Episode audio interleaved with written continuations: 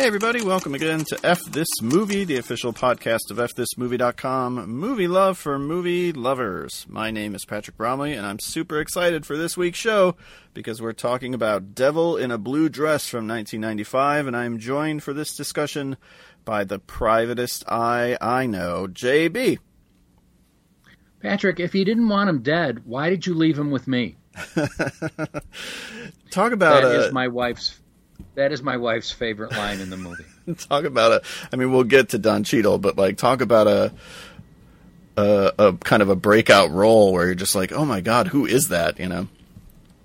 And I looked it up, and he had been in TV and movies for 11 years Yeah, before Devil in a Blue Dress. And in when he's in Devil in a Blue Dress, he's only two years away from Boogie Nights. yeah. It's still another couple of years before people start to really. And now he's a, a Marvel superhero. He's an Avenger. So dreams do The come true, everyone. The highest level of success you can achieve that's- in modern Hollywood.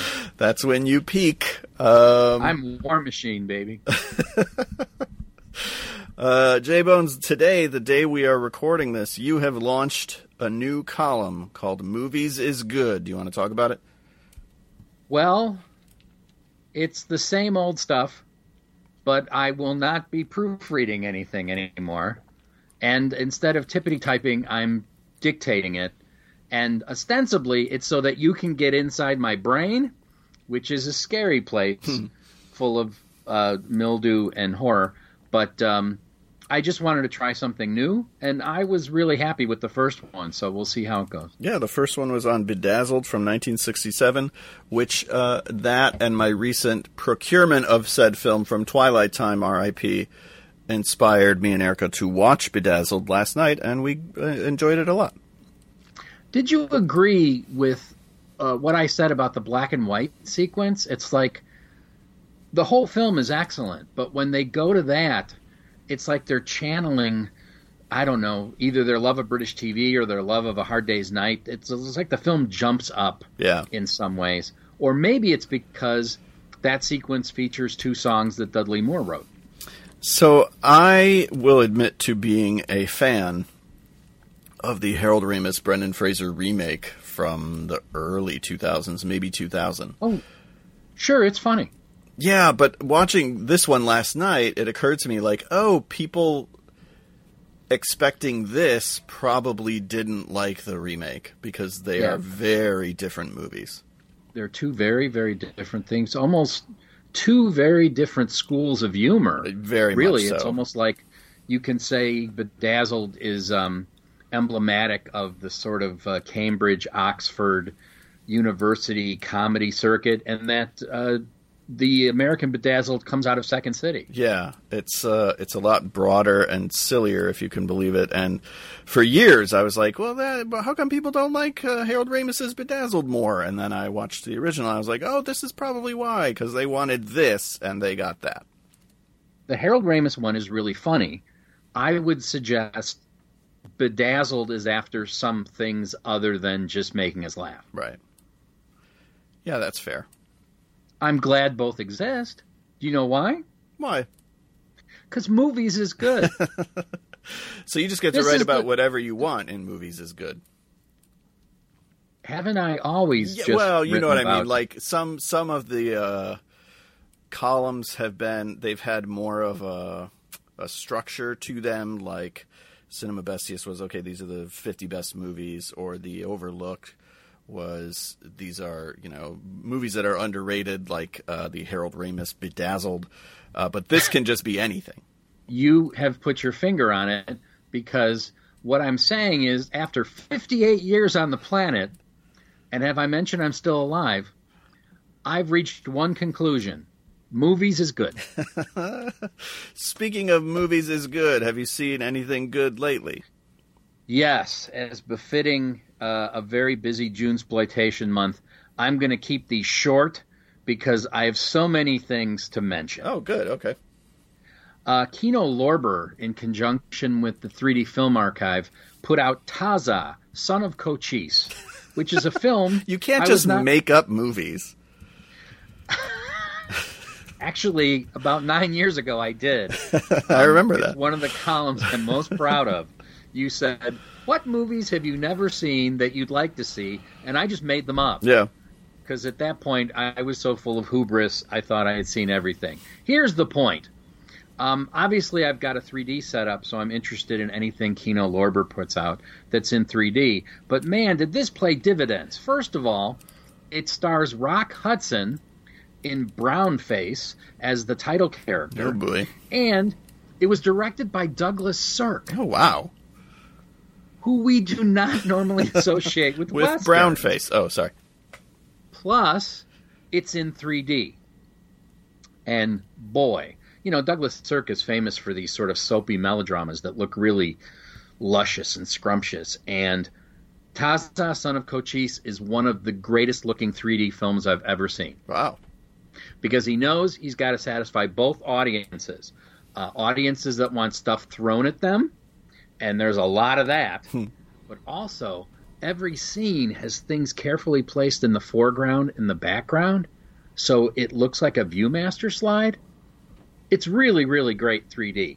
Plus, and this is a big plus, it's one of the few Hollywood westerns I've ever seen that really gives Native Americans a fair shake Okay. that the theme of the film is that Cochise dies and he has two sons and the two sons represent where this Indian nation might go And under they're- their respective leadership. The two sons are Taza and Scott.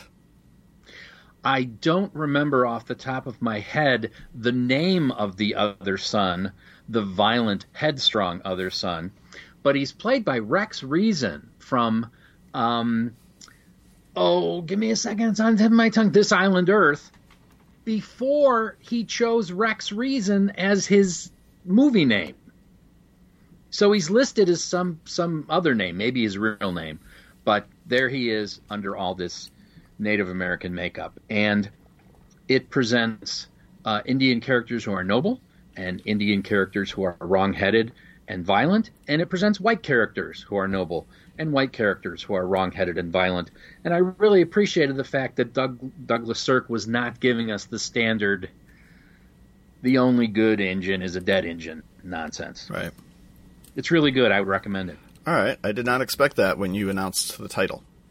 And then um, Kit Parker Films, in conjunction with a whole bunch of other people, good lord, put out Laurel and Hardy, the definitive restorations. Yes. And I wanted to give Heath Holland a shout out because it was through him and his website Cereal at Midnight that I realized that this was coming down the pike. In fact, he got his copy early and he reviewed it.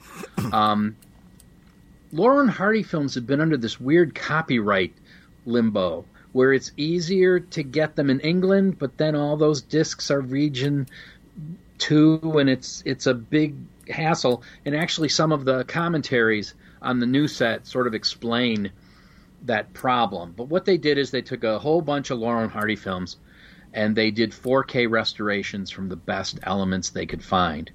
And these are films I've been watching since I was 12, and this new set is unbelievable. Unbelievable. The Music Box, probably their most famous short because they won an Oscar. And uh, a couple months ago, I got a chance to visit the steps where it was filmed.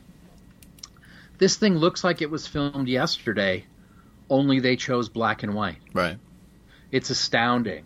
Um, so far, I've watched three. The restoration of Battle of the Century, which is the famous film with the big pie fight, and the music box, and a film called Berth Marks, which was released in 1929 on, on Vitaphone, which was the system with the records. And then seven years later, they went back and sort of modernized the soundtrack, and the set includes both versions because this is the height of obscurity, and who on earth is watching this besides me?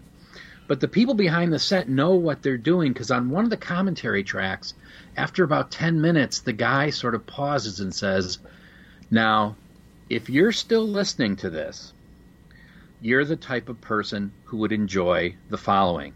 And then he gets even more obscure hmm.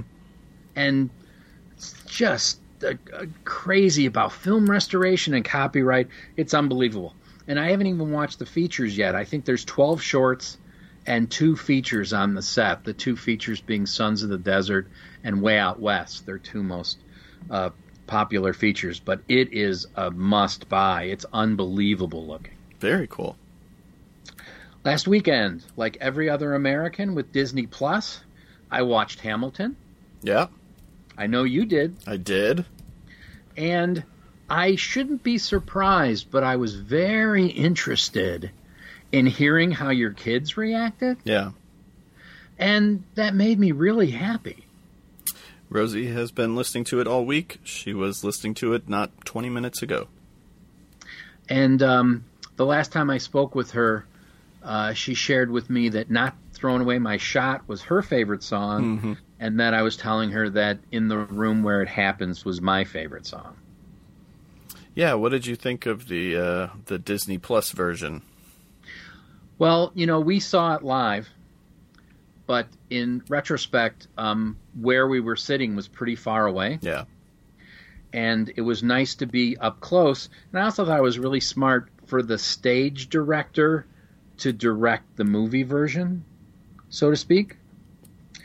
And I was just reading in the New York Times how they managed to capture it, and um, I think I'm getting this right. They used a camera in the back of the set that was disguised because they did film during actual performances. Right. One of the one of the last two performances with the original cast, and in the house they had ten separate cameras I didn't realize it was one of the final performances they gave.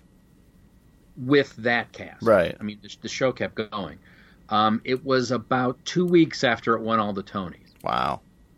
So um, I would argue, and and I've seen it once live, and of course I've seen the Disney Plus version, that everyone in the Disney Plus version is at the top of their game. I mean, you're looking at a cast that has done it hundreds of times. Yeah, I wasn't surprised after we watched it. I went on the Wikipedia page because I knew it had won Tonys, but I didn't know exactly who won all the Tonys. and Lin-Manuel Miranda commented that it is the best rehearsed movie cast in history. that, sounds about right. Yeah. But what I didn't know is that the actor who plays uh, La Follette, uh, I'm getting the name wrong, uh, Lafayette and Thomas Jefferson. Lafayette and Thomas Jefferson, is the lead in the new TV version of Snowpiercer. Um, I haven't watched Snowpiercer, but I know Daveed Diggs from. He was on Kimmy Schmidt for a while. He was in a movie maybe two years ago called Blindspotting that you should absolutely check out. which which I've read about, but I I did not recognize him in the episode of Snowpiercer that I watched, and um, uh, the cast is so uniformly excellent. It's sort of interesting to think about what they've done since, because of course what we saw this weekend had been filmed four years ago. Right. Um, this I, I I think one of the positives was I read a lot of places in the wake of Hamilton on Disney Plus. Why isn't every Broadway show preserved this way? Yeah. Yeah, it's nice that you know because it it's not a cheap ticket. Um, it's not playing in every major city.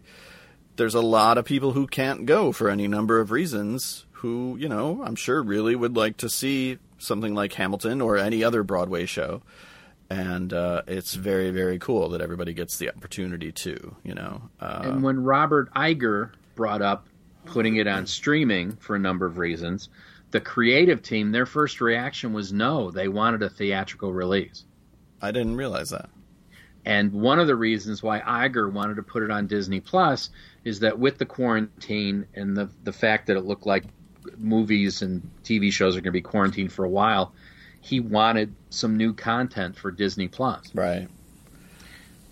It's uh, certainly uh, a semi altruistic gesture, maybe just because I'm still enjoying my free year of Disney Plus, but it's it's nice that it's being offered, as they used to say in the theatrical exhibition game, at popular prices. Yeah, no, I mean, and they've done a couple of, you know, they put Onward on their streaming service. They released Frozen two a little bit early. Um, they put uh, what's the one about the precocious kid?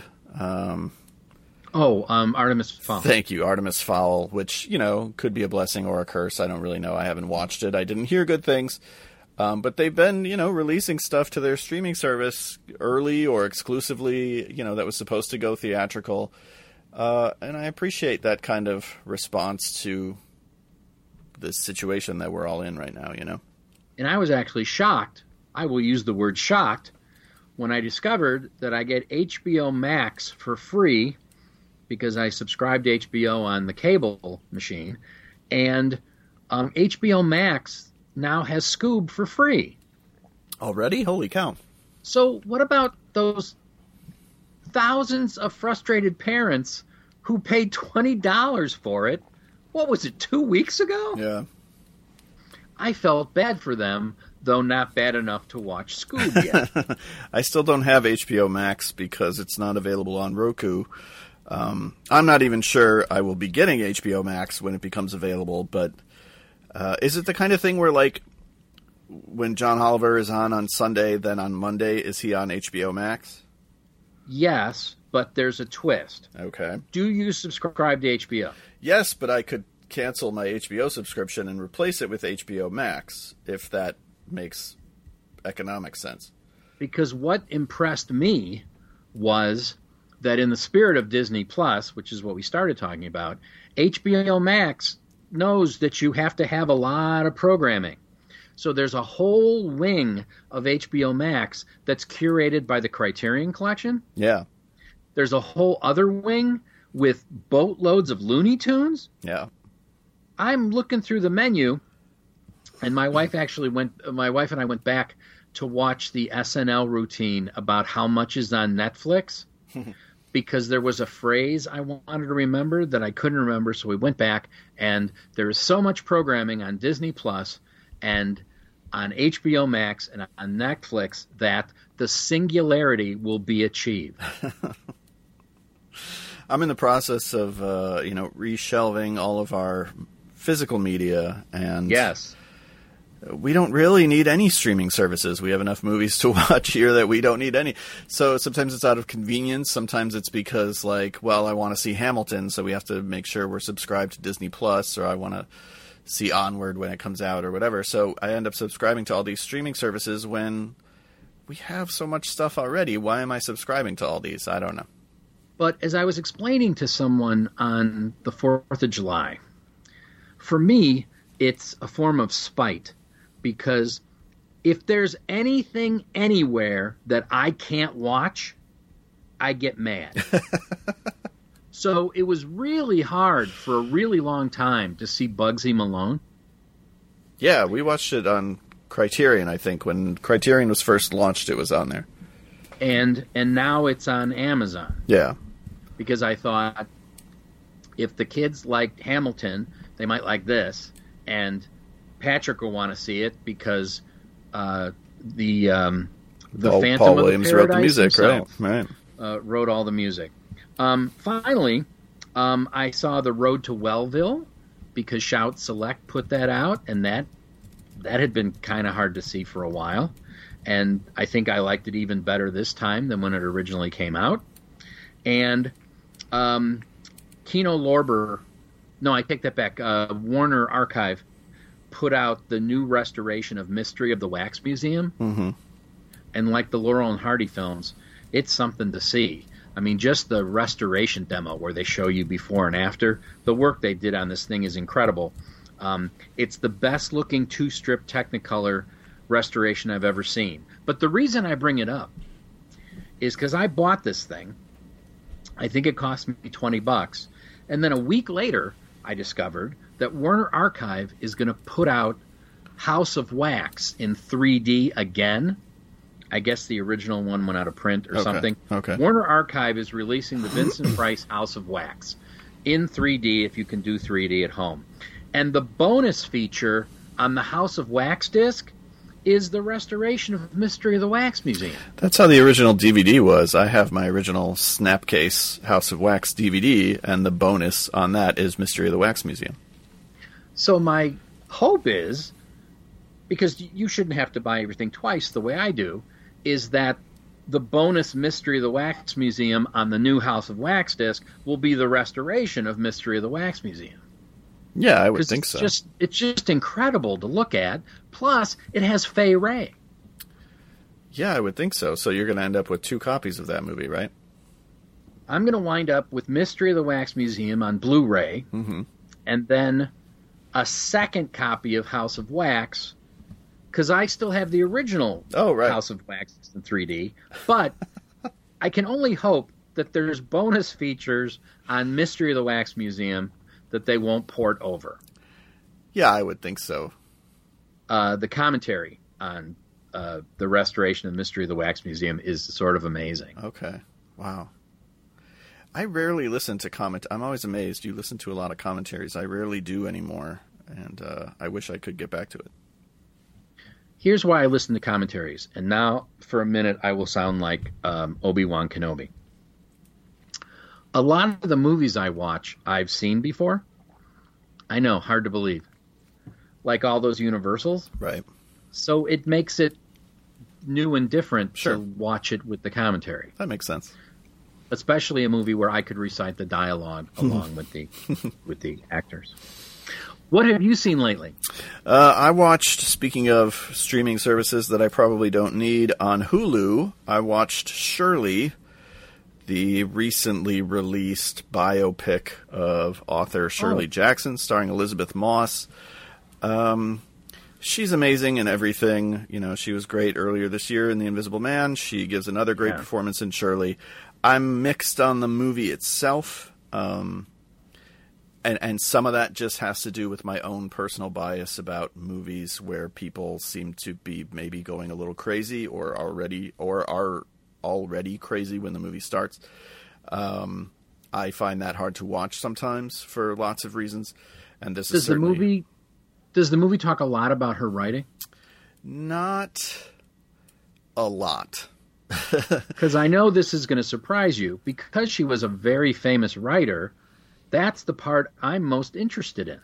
Yeah, and there's some of that, but it's also about this other couple that comes to live with her and her husband. It's about her relationship with her husband and him sort of stepping out on her. There's there's a lot of other stuff going on that is it's not really a movie about writing the way that you would maybe hope that it would be. Um, Okay, and that's legitimate. I mean, be my guest, but yeah, that's the that's the part about her that I'm most interested in because she wrote two of the the greatest. Well, it's it's uh it's diminishing, but she wrote two of the greatest horror tales ever written. Yeah. It's worth watching just, uh, you know, as a fan of Elisabeth Moss because she's always great. Um, Erica and I are stuck in quarantine like everybody else, and there can be no other excuse for turning on Netflix and watching Eurovision Song Contest, the story Which I've read a lot about, Fire But Saga. I, but I haven't seen it. You're fine. It's over two hours, which is kind of inexcusable given what the movie is. Um, it's just, it's like barely a movie. Like, it's pleasant in that everyone in the movie is kind of nice and well meaning, and there are no real villains. Even Dan Stevens, who's playing this f- sort of uh, over the top Russian singer uh, with very gaudy tastes. Um, he's funny, uh, and he's sort of pegged as the antagonist early on, but he's not really. He's also like kind of a decent guy, and we learn things about him that explain who he is. And Rachel McAdams, you know, I, I've said for a long time, has an ability to make any material work. Um, so you could put her in something really bad, and she's going to at least sell her stuff, and she absolutely does. But the movie That's what I've just, read the most. That she's really good in it. yeah, I mean, it's the movie's just kind of okay, you know.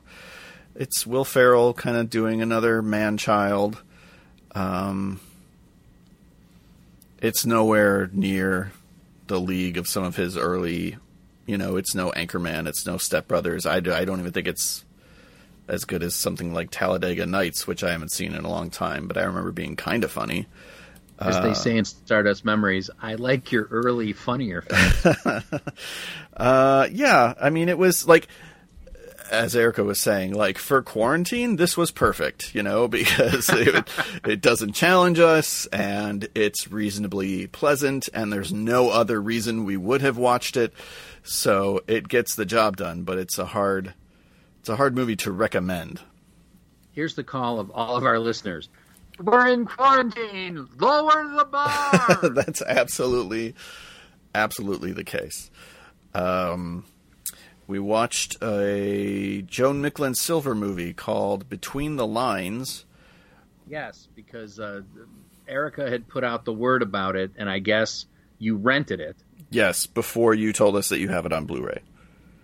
Right. And and what did the two of you think of that? We both liked it a lot. Um, It's so good. yeah, I mean it's it's just a hangout movie basically. It's uh, got a pretty terrific cast. Jeff Goldblum tends to steal every scene that he's in. Um, Yeah. what, what's with Doug Kenney showing up at the end? Yes, he's the one that Jeff Goldblum is talking to in the bar. I guess he just knew the actors and the filmmakers, and he wandered by one day. Yeah, I, I was. And uh, a lot of the songs are by Southside Johnny, which is another plus. Um, it ended, and Erica was like, "Oh, that's kind of like a precursor to something like Saint Elmo's Fire," which sounds like a rip on the movie, and it's not supposed to be because Saint Elmo's Fire, say what you will, is not a great movie. Uh, this was a lot better, but it's that same kind of like, hey, we're all friends in this age group, um, bonded together. In this case, over the fact that they all work for this independent newspaper, and it's sort of about their romantic comings and goings and their professional comings and goings, and uh, yeah, very very enjoyable. I like to think it's about the cast of The Big Chill 10 years before The Big Chill, That's a good way of putting it. Yeah, um, before they all went their separate way. right. Well, see, you can tell where our frames of reference are. We're children of the '80s because we say Sally Saint Elmo's Fire. Um, I'm really glad you saw it, though. It's really, really good. I had never even heard of it until she put it on my radar. I think Michael Phillips uh, of the Chicago Tribune had maybe tweeted something about it. Uh, next, you guys should check out Chilly Scenes of Winter, which uh, we have, aka so- Head Over Heels. yeah, Oh, okay. yeah, yeah, yeah, It's uh, a lot of the same vibe. yeah. And John Heard doing good early work. Mm-hmm. Uh, and then last, um, some of you listening may know that I occasionally moonlight on another podcast for Daily Dead called Corpse Club. And this month we're devoting, uh, we're doing the, the class of 1980 series. So it's, you know, spotlighting all the films that came out in 1980. And my friend Heather Wixson and I are doing a podcast on Brian De Palma's Dressed to Kill. So I rewatched Dressed to Kill which uh, I like more every single time I see it. It's out on Blu-ray from Criterion, and uh, it's really it's the kind of De Palma movie that I love. You know, I I like Carrie, I like The Untouchables, um, but when he gets into that kind of salacious thriller mode, uh, that's my favorite De Palma. Um, so it's I call those Brian De Palma the storyboard year. it's just, I mean, that whole sequence of Angie Dickinson in the museum is so incredible. yeah. And I, I wrote a piece once, and I will stand by this, that Dressed to Kill is sort of the definitive American take on the Giallo uh, for a whole lot of reasons that I outline in the article. But as I was watching it, I was like, yeah, I stand by that sentiment that this is really an American Giallo um, done A year or two ago, well. uh, under the aegis of F this movie, when I really started watching Giallos in earnest, I was a little surprised by how many filmmakers were very influenced by that genre. Yeah. And I didn't remember reading any interviews where the filmmakers would actually talk about this whole Italian subgenre Right. that seems to have excited their imagination. Well, and again, it's kind of a short-lived period. You know, they were only making them for about ten years, uh, but there were so many of them that came out during that ten-year period. Um, did you ever see? There's a really, really good documentary, not All the Colors of Giallo, which came out maybe one or two years ago from Severin. right. There's one that was packaged with Synapse's Blu-ray of Tenebrae called Yellow Fever: The Rise and Fall Yes, of the did. It's really, I really good. Yeah, I, Yeah. I, I highly recommend that for anybody who's interested in the genre, who who maybe has never seen one and is trying to look for a way in. Because that for The me was kind of a starting point. the documentary is worth the price of the disc alone. Um, I'm reminded several years ago there's a film noir set that included this TCM documentary about film noir, and the same rules applied. You should buy it just for the documentary, Yeah. and the movie winds up being the supplementary feature. I bought Arrow's disc of Fulci's Zombie Flesh Eaters, despite already owning the Blue Underground 4K restoration of Zombie, not the actual 4K disc, but the one that they restored a couple years ago. Um, because there's a documentary on it about the Italian zombie film that I really wanted to see. So I, I bought the disc just for the documentary. And Zombie, the restoration you're talking about, Yes. is coming out very soon on 4K Blu-ray. Yes. And is People are very excited for. it. perhaps the closest I've come to wanting to upgrade to 4K specifically for that movie, but also you know Blue Underground is doing uh, uh, the New York Ripper and Yeah. House by the Cemetery. They're doing a lot of Fulci movies in 4K, and of course it makes me want to upgrade to a 4K setup, but it probably won't happen. and it will happen. And here's another reason why it should. And it will happen. Um, late at night, don't you just hear the 4K? Patrick, Patrick, there are things out in the world you cannot see. This will make you see them with new eyes. But here's my point. Um, should you upgrade, and you should, and you will, um, I have a boatload of 4K discs. Yeah. So it won't just be a meager few. I mean, I'm looking at them right now, but I've forgotten how to count. Um, I think I might have 40 of them at this point, Okay. It's and just uh, I can actually steer you away. There's a couple that there's no discernible difference, okay. Can you think but there's a couple offhand? where uh, the Sony 4K of Bram Stoker's Dracula, I I can't tell the difference. I Okay. just I do not see a discernible difference. But the new 4K of Jaws, uh, the 4K of Once Upon a Time in Hollywood, um, anything in the last 10 years that was that was filmed digitally, it's you can you can see a difference. Yeah. I just can't justify like it's bad enough that I've upgraded some DVDs to Blu-ray to then upgrade Blu-ray to 4K. I just feel like uh And admittedly, uh, one of our frequent listeners chided me in my first column about 3D, where I said something like, The accident happened and I upgraded.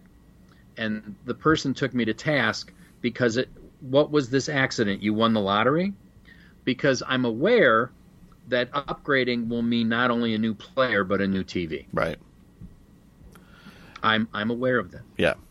Yeah. Our TV is, you know, 11 years old, so it's going to Well- go one of these days, so as I said recently about the Wi-Fi router, um, I actually looked that up on the Google machine last night. How long should a router last? And the answer was five years. Oh wow. And I had had that uh, hinky one that kept screwing up for eight years. Yeah. I remember when someone told me how often you should replace your mattress. Oh, I don't even want to know. Oh, that's not going to happen. That's crazy talk. and and get rid of Lumpy? How can I say goodbye to Lumpy? Lumpy's like a member of the family now.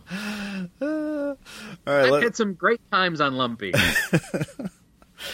Let's talk about Devil in a Blue Dress from 1995, which I thought was Carl Franklin's sophomore film. Um, Yes. And I was wrong because uh, One False Move was not his first film. so he actually made a movie in 1989 called Nowhere to Run, with Okay. David Carradine and Jason I thought Priestley. you were. I thought you were talking about Punk, which was his master's thesis. Uh, Right. one thing I give Carl Franklin a lot of credit for: he was an actor, most notably on the A Team television show, and he was unhappy with acting. So at 37, he applies to the American Film Institute and gets an MFA in directing Yeah. because he wants to direct. And my God, he made the right decision because I think I know what you think of One False Move. I know I know what I think of One False Move. One False Move is incredible. Yeah. Yeah, we had just uh, Adam and I had been writing this piece about summer of 1992, and that was actually the first summer release in '92, which is hard to believe. It was a very different time, uh, and so yeah, we both went And on. that and on. almost didn't get a release. right. That was going to go straight to video, Right. and then a certain Gene Siskel started to champion it. But uh, Devil in a Blue Dress, uh, thank you for turning it on, uh, turning me onto it, and thank you for picking me for the podcast because it had flown under my radar for 25 years. Wow. Yeah, I came close a bunch of times, think- but I had never seen it until Sunday night. thinking that it was his second film, I had this whole narrative in my head because the 90s were real big for you make a little indie, it kind of breaks out, and then you get a studio movie. So it's it's Kevin Smith making Mallrats, it's Ed Burns making She's the One, it's Robert Rodriguez making Desperado.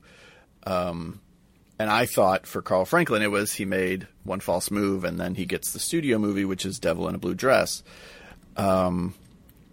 And that also intersects with the whole sophomore jinx thing. Right.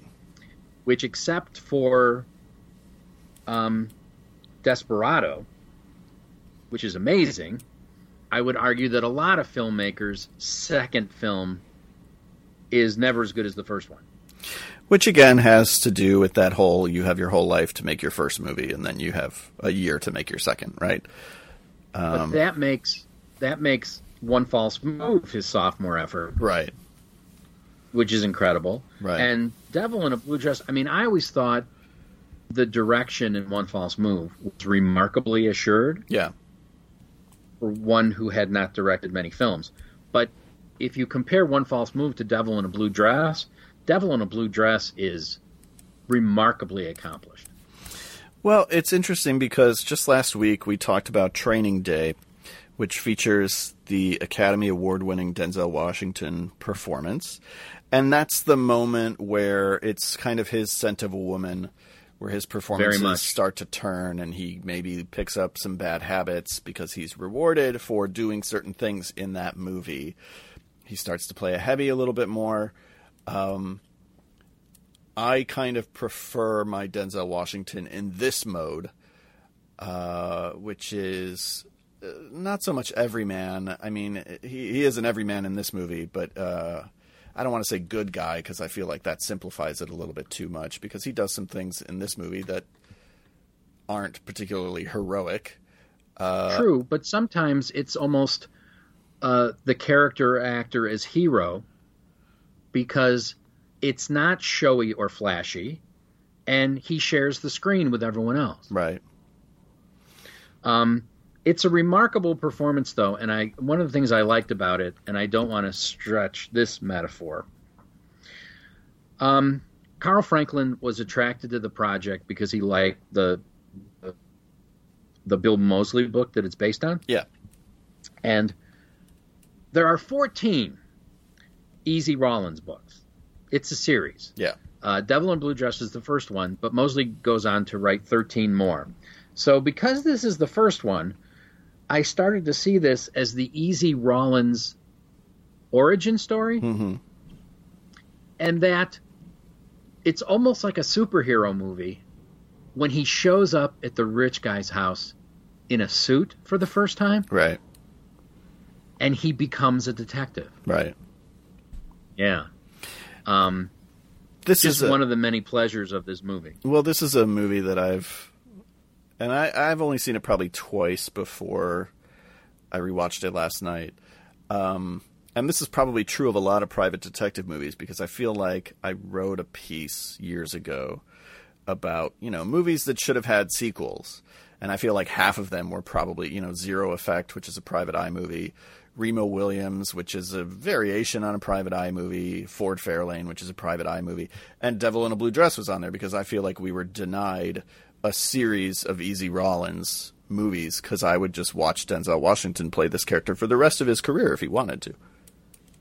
And the last scene in the movie, besides sort of being a meditation on what's gone on before, sort of hints at there being a series. Yeah.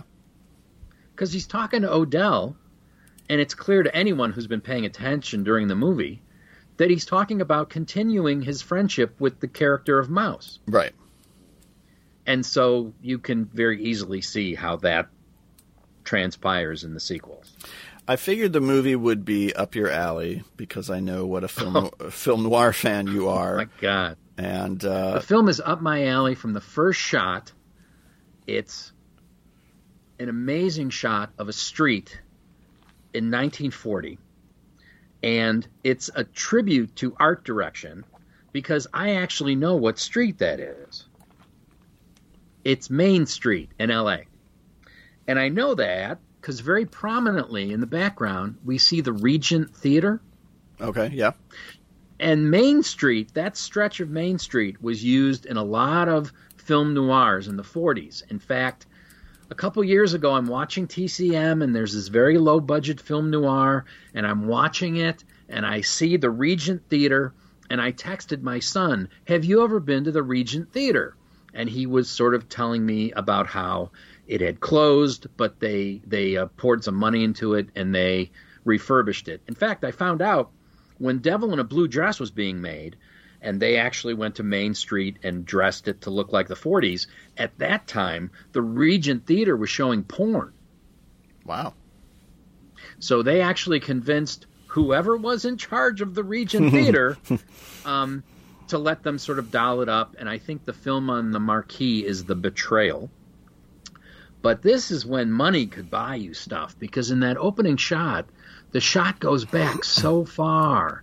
And all those cars and all those costumes and all that sort of redress signage and neon and stuff, it's something to watch. You could just freeze the frame and look at it for, for an hour. and it's not a particularly expensive movie, right? I'm look uh, twenty-seven No. million. Okay, Right. which is you know still a lot of money, but for what they accomplish in terms of transforming 1995 or 1994 Los Angeles into 1948 Los Angeles is the, pretty the remarkable. last shot the last shot of his neighborhood is the same way it's like Yeah. how far back did they go Yeah, and it's really really well done and i gotta think there's no cgi no, I, not in 1995. I don't think. Uh, I could a lot wrong. of it is the houses they chose the street they chose and the costumes and the cars Yeah, also in that last shot um, i think tak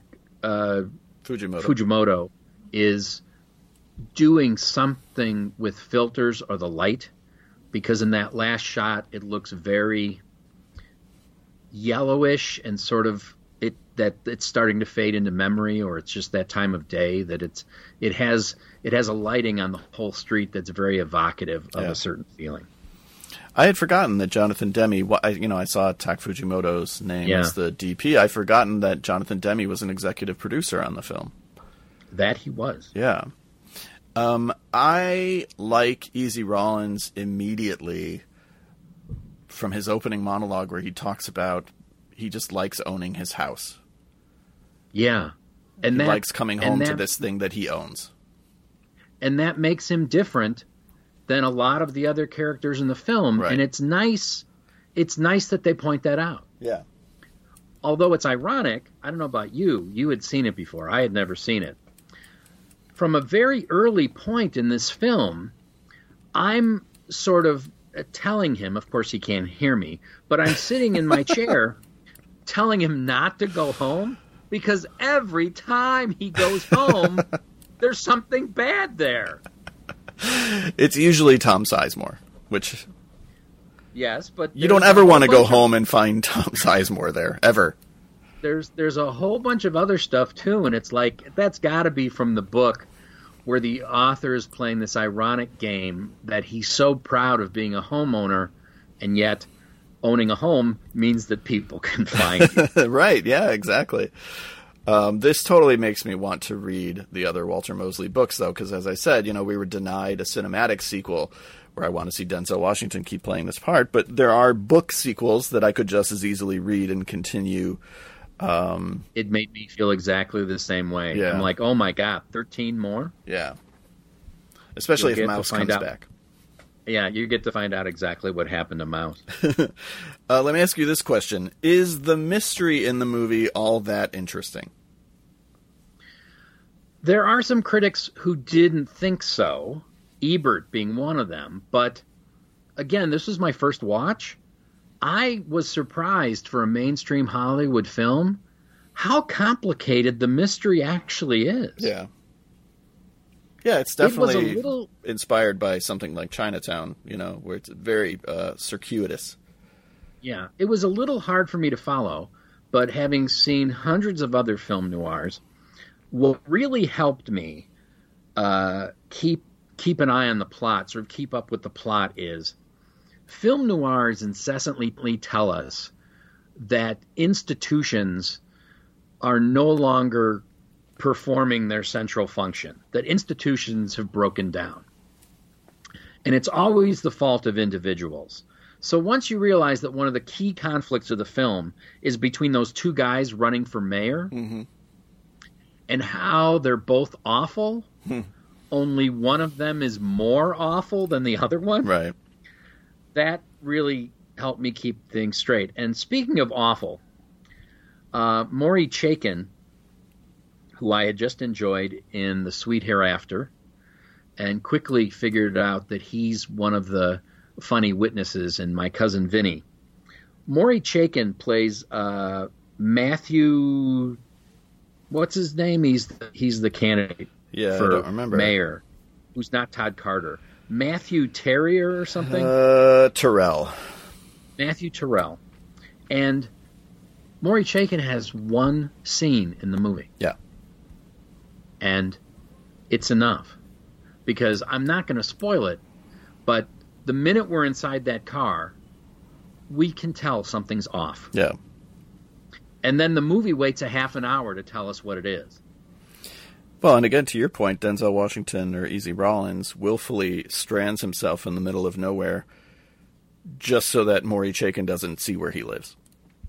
Right, and then when when Denzel says, "Just drop me off here," Right. there's a cut to where they are. Yeah. and I'm like, oh no, you know, you might want to let this guy, but uh, because it's just it's just so bleak. And um, Todd Carter is the other mayoral candidate, and I think he has two scenes in the film, uh, but that's Terry Kinney, uh, local boy from Steppenwolf Theater. Yeah. I'm, Um, I'm of the mind that the mystery is not super compelling, but I don't care because I'm invested in the characters, I'm invested in the world, I'm willing to just watch them go about their business and double cross one another and what it is that they're trying to figure out isn't as important to me as watching them figure it out. That I thought owed a lot uh, to China Chinatown with John Huston's famous line, "Just get the girl." Right. and you could summarize the plot of this that way. But um, hold on for just one second. That I can understand people who don't find the central mystery as compelling as I do, but because I had never seen it before, because I now I've now I've only seen it once. About halfway through, and I won't spoil it, there is a twist of sorts that I was honestly surprised and delighted by. Um, think one okay. thing. Okay. and we we find out that that the opposite is true and i i thought that was that was well done the twist that's you're talking about the twist that's sort of at the center of the whole thing. who albright is actually working for Oh, okay, got it. Yeah. not the twist that I'm thinking of. I'm thinking of okay the- i think i know yeah, yeah, yeah. I'm thinking of the twist to all of our listeners, you're welcome because we, I think both of us are urging you to see this film, and we don't want to spoil that delightful part of it. Yeah, which, uh, well, whatever. Um, this is one of those Twilight Time discs that I think is now gone or out of print, and I was fortunate enough to snatch up a couple years ago before it disappeared. I'm very happy to have it as part of my collection, but it is available. You rented it on Amazon, right? So it's out there for people to see. And it looked great, but now this makes me want to check out the Blu-ray just because I don't often use this word. Um, visually, the film is sumptuous. Yeah. Yeah, it's Really a great, is. it's a great Um, looking movie. I read on the uh, uh, Google machine that a love scene between Denzel Washington's character and Jennifer Beals' character was filmed. It was steamy, and it was cut, I like Steamy. and that made me and that made me wonder where that would go. yeah. I don't think it fits in the movie. No, I don't either. I I thought, well, that was wise of them to do. Yeah. on a story standpoint, I thought when he goes to the Ambassador Hotel and finally meets her, maybe, and that later she's at his house and he goes to call someone on the phone and she stops him and it looks like she's getting flirty, but other than those two points, I couldn't even figure out where you would have that happen. No, and I like odd. I like that we get the one sex scene in the movie with him and Coretta. Um, Yes. because it drives. Which is actually which is actually very funny. it is funny, and it and it drives a lot of his character. First of all, it tells us right off the bat, you know, he's flawed. He's decent, but he's very flawed, um, which is important for the hero of a film noir. Uh, and and it, that guilt also, you know, drives him for the rest of the movie, particularly in that scene where he's in, he and Mouse are sitting with Coretta's. That's Uh, exactly the scene at uh, Dupree Bouchard, Yeah, and Dupree says something because he's grieving, and Denzel Washington just looks ashamed. Yeah, yeah, it's great. Um, it, the movie did, you know, seeing Tom Sizemore show up did make me miss uh, that period in the '90s where like Tom Sizemore could be dependable to show up and make a movie interesting. You knew that You he look was. at the number of films that he's great in, and it's it's very sad what wound up happening with. I guess it was substance abuse. yeah, you just Um, always knew he was gonna. He, he was. He always felt dangerous, even when he was playing a good guy in something like True Romance, where he's one of the cops. He always feels there's something uh, exciting about him being on screen that you're like, oh, this is going to be interesting." And there's a scene in Devil in a Blue Dress. It's the scene on the pier where the character just reveals that he's depraved. Yeah, You're just, I mean, you're happy that he comes to Denzel Washington's assistance, but even Denzel's character is like, holy shit. this guy's the worst. um, and we have to talk about Mouse because we opened the show talking about Don Cheadle and this being kind of a holy shit, who is that guy? Performance uh, in 1995, but as you pointed out, he had been acting for many years before that. Uh, I can't, there's something that I saw, you know, after I became aware of Don Cheadle. Um, I saw him pop up in something, something from years before he had become famous, maybe Moving Violations. And I was like, holy shit, Don Cheadle in 1985, you know. if you're in a movie, Mouse is the part that you want. Oh, for sure. Um, can I engage in an annoying autobiographical plot? Please do. One year when I was in high school, the director uh, of all the plays decided to resurrect this sort of dusty thing from the 50s that was sort of quaint in its old fashionedness. He did the play Time Out for Ginger. Okay. I don't know Time Out for Ginger is a play about a high school girl who wants to play football on the football team with the boys. Mm-hmm. it's very much. I'm surprised Disney didn't turn it into a movie It- with Kurt Russell. Sounds like a Disney movie.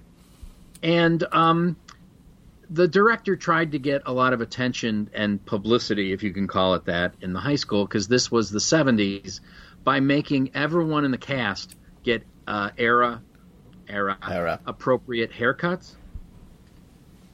We all got real 50s haircuts. Okay. And the part that I was given was Ginger's father's boss.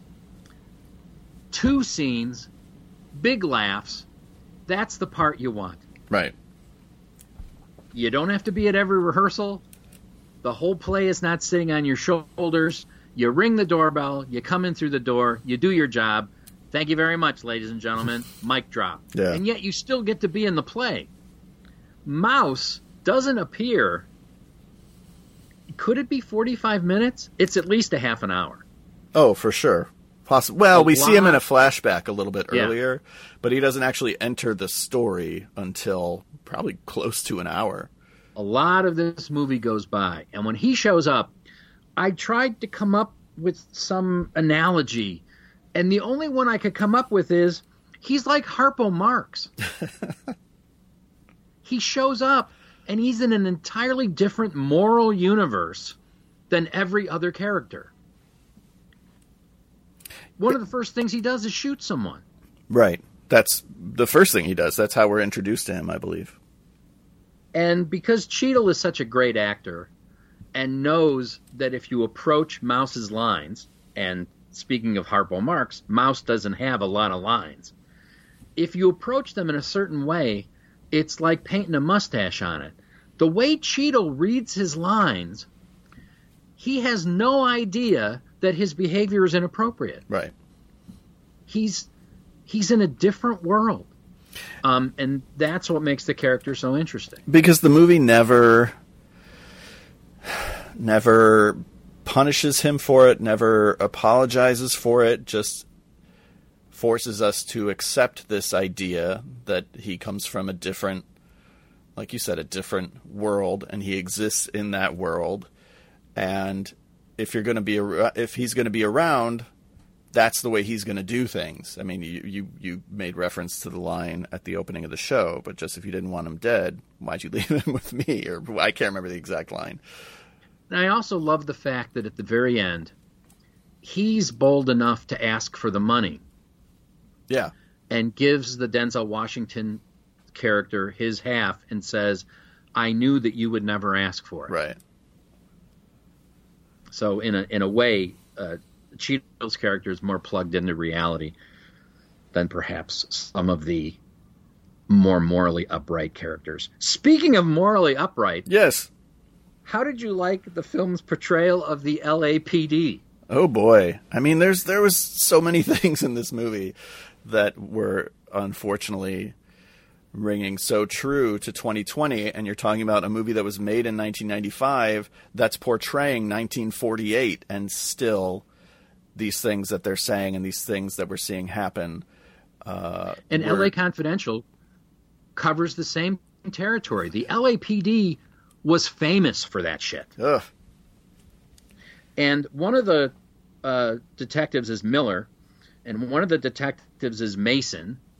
And I don't know which is which, only they're both morally reprehensible, but one of them is worse. right right There's a scene after Denzel Washington meets um, Frank Green, and he's been cut, and the detectives turn up again, and one of them, the worst one, starts laughing and says, "Did I do that?" right. I don't remember doing Like, like he's so comfortable with his own thuggishness that now that he knows Denzel Washington a little bit better, they can joke about it, that right? ugh. And I found that I found that moment chilling, almost as chilling as the last shot of those two characters in the car. Yeah driving around the neighborhood at the end. What's that all about? Right. Right, because on the one hand, it's like, well, they're just looking, you know, they're they're they're watching for when Easy messes up again, or you know, Exactly. But you get the impression that that's how they drive around and look at every black person in the neighborhood. Which is interesting because certainly by the end of the movie, I would say that the Easy character has made their job easier, Right. and that Easy, Easy has solved the crime. right, exactly. Speaking of the crime, and this is how you know the movie's based on a book. Tell me what you think about the character with the wheelbarrow. Yeah, it's super weird, right? I Um, thought that was one of the nuttier things I had ever seen in a Hollywood film. And you kind of keep waiting for it to pay off in some way.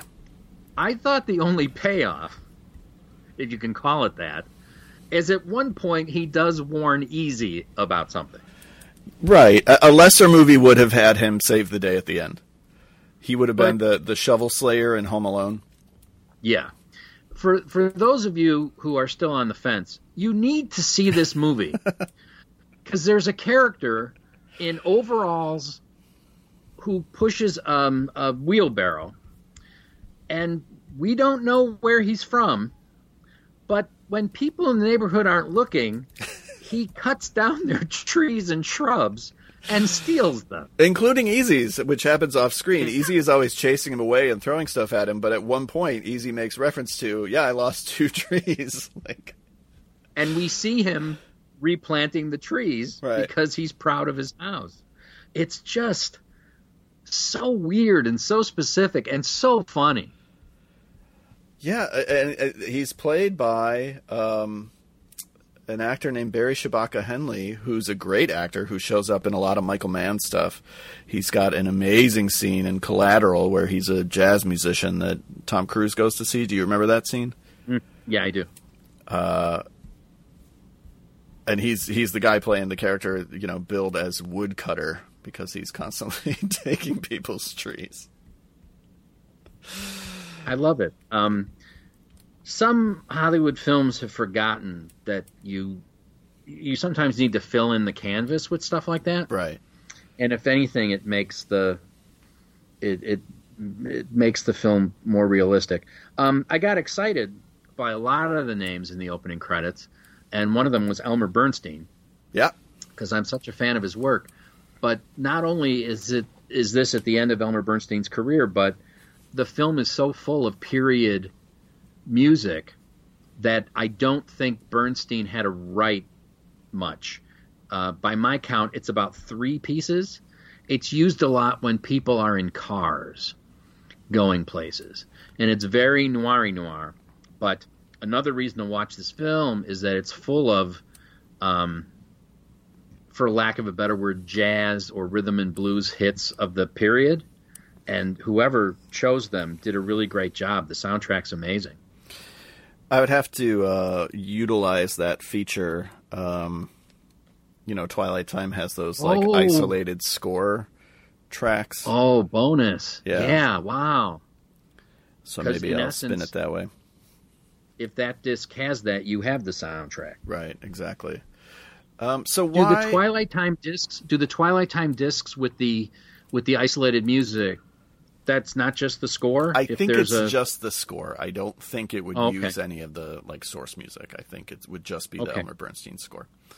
So why in 1995 was this movie not a bigger hit? I tried to figure that out. And to figure that out, I looked at movies that were very popular and successful in 1995. And that only made me scratch my head more. Because check it out. Uh, all of these came out in 1995. Get Shorty, Leaving Las Vegas, Clockers, Usual Suspects, Casino, Heat, and Seven. And I'm not saying any of those movies is like Devil in a Blue Dress, but all of them are sort of dark crime movies. Right. So there's room for it's not like Devil in a Blue Dress is an outlier in a in a year full of superhero movies or uh, uh, English literary adaptation or anything like that. Even though this was the year of Sense and Sensibility, there's a lot of movies that came out in 1995 that are dark. But I'm wondering because I kept obsessing over Get Shorty, which is sort of the Quentin Tarantino version of a detective story Okay. in a lot of ways. And that Get Shorty has the advantage of being more explicitly com- comic and Right. ironic, Right. and Devil in a Blue Dress uh, plays it straight. Could it be that it got marginalized as, well, that's the black detective movie? I don't think that that's unfair. Um, I know, you know, in 1995, Denzel Washington wasn't the kind of guaranteed box office that he would eventually become. He was a movie star, but he was not necessarily a hit maker. Um, I think maybe the period kept some people away. I mean, are there a lot of outside of Chinatown? Are there a lot of like period noir films that are big audience hits? I can't think of many. think- L.A. Confidential, I guess. I think that might be part of it. But the other thing I kept thinking about when I found out that this film was not a success was um, something you once said about Mystery Men, which I think both of us are a fan of. That if Devil in a Blue Dress had been released some other time, I don't know what that time would be.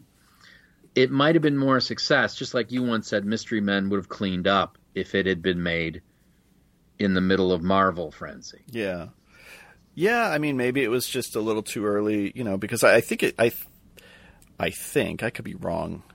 Training Day is maybe the real turning point in terms of turning Denzel Washington into box office gold. Um, yeah.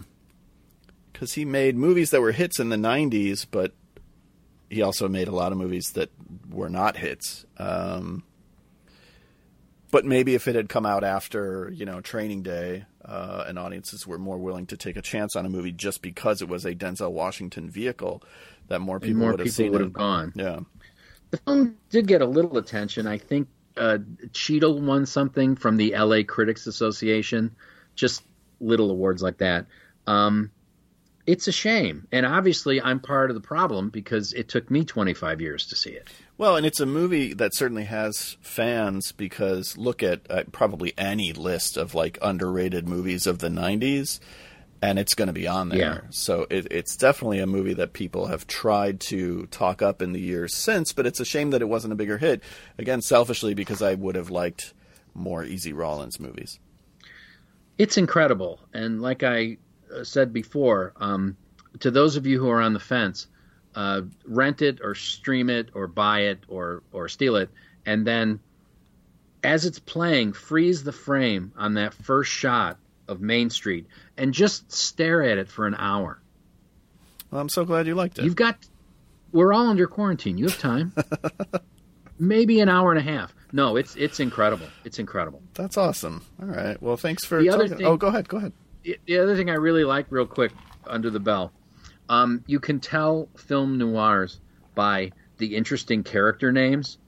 Um, this film really takes the cake. We have a character named Joppy, Yeah. Dupree, Junior, Mouse, DeWitt Albright. Easy, but his real name is Ezekiel. Yeah. Um, all the names are just dripping with noir goodness. Um, I, we didn't talk about Joppy at all, but Joppy's great. Well, I really like two things about Joppy. That much like the other twists and turns, we have one opinion of Joppy that changes, Right. and I love the fact that when Denzel Washington gets mad at Joppy, um, what you do is you threaten to Smash his bar, his marble. his very expensive marble bar with a hammer. Um, I think everyone watching the movie thinks that Joppy's going to get hit with the hammer. No, no, no. Denzel Washington hangs out in that bar. He knows what would really hurt Joppy, and he's right. Joppy gets very mad yeah. because I think his uncle left him that bar or something. He he gives the provenance of it. Don't mess with the bar. The marble. Um, all right. Well, thanks for talking about this movie. It was fun, and I hope that we uh, convince some people to check it out. Yeah, you got to see Devil in a Blue Dress, and um, uh, thanks for picking me for this podcast. Yes. Thank you guys for listening. As always, go to fthismovie.com every day for stuff like JB's new column. Uh, follow us on Yay! Twitter at fthismovie. We're on Facebook, YouTube, Instagram. You can email us at fthismoviepodcast at gmail.com and listen to us on Apple Podcasts, Spotify, wherever you get your audio entertainment. Uh, we will be back next week with a podcast on the new Charlize Theron Netflix movie, directed by Gina Prince Bythewood. I'm blanking on the name of it right now, but surely it will be a great episode. Uh, Next week, that movie, you know, that one. it's called The Old Guard. The Old Guard will be next week's episode. Go for it. Do for it. Do for it. Thanks, everybody.